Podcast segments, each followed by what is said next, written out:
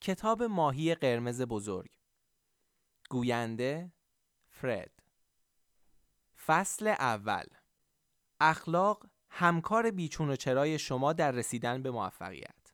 85 درصد از معیارهای ادارات کارگزینی برای هر منصبی خصوصیات اخلاقی است و فقط 15 درصد مهارت‌ها و معلومات را در بر می‌گیرد.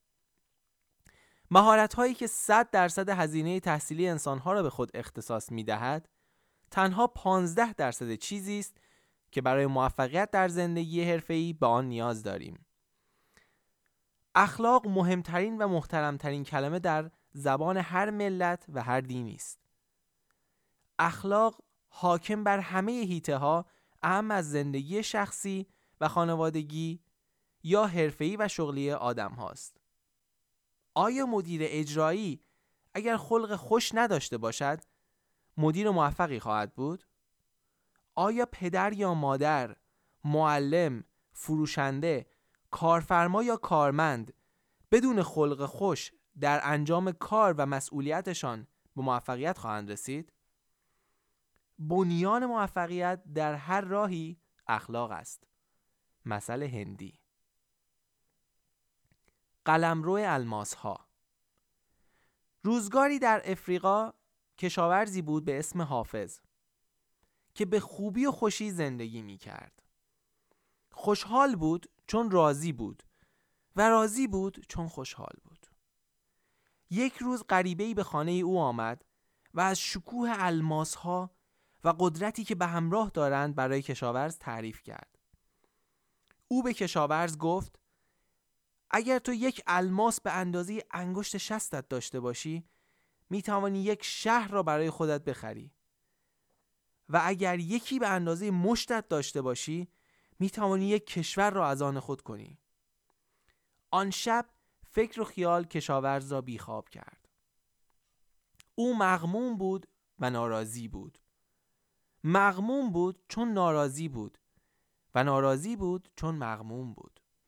صبح روز بعد کشاورز مقدمات فروش زمینش را فراهم کرد و در جستجوی الماس به راه افتاد. کشاورز تمام افریقا را گشت و هیچ الماسی پیدا نکرد. تمام اندوختهش هم ته کشید. چنان از زمین و زمان دل سرد شده بود که دست به خودکشی زد. مردی که زمین کشاورزا خریده بود شترهای خود را از نهر آبی که به تازگی از وسط زمین کشیده شده بود سیراب می کرد. در امتداد نهر پرتو سهرگاهی خورشید به سنگی برخورد کرد که انعکاسش مثل رنگین کمان بود. صاحب جدید زمین اندیشید که این سنگ روی میز اتاق پذیرایی قشنگ خواهد شد. پس سنگ را برداشت و میز پذیرایش را با آن تزئین کرد. عصر آن روز غریبه دوباره با آن مزرعه برگشت و وقتی درخشش سنگ را در وسط اتاق دید پرسید حافظ برگشته؟ صاحب جدید گفت نه چطور؟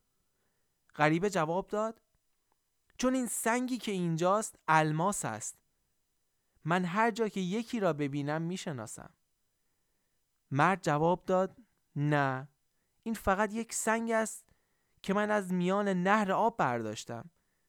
بیا نشانت بدهم. آنجا یک عالم از اینها هست. فرصت همیشه زیر پای ماست و لازم نیست جای دیگری را به دنبالش بگردیم. تنها کاری که باید بکنیم این است که آن را بشناسیم. مرغ همسایه قاز است. وقتی ما در تب و تاب مرغ همسایه ایم کسان دیگری هستند که در فکر مرغ ما هستند. و می‌خواهند جای خود را با ما عوض کنند.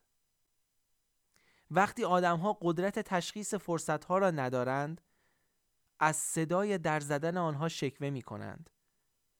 هیچ فرصتی دوبار به در نمی کوبد. ممکن است فرصت بعدی بهتر یا بدتر باشد. ولی هیچ وقت فرصت از دست رفته قبل نخواهد بود. آب در کوزه و ما تشنه لبان می گردیم.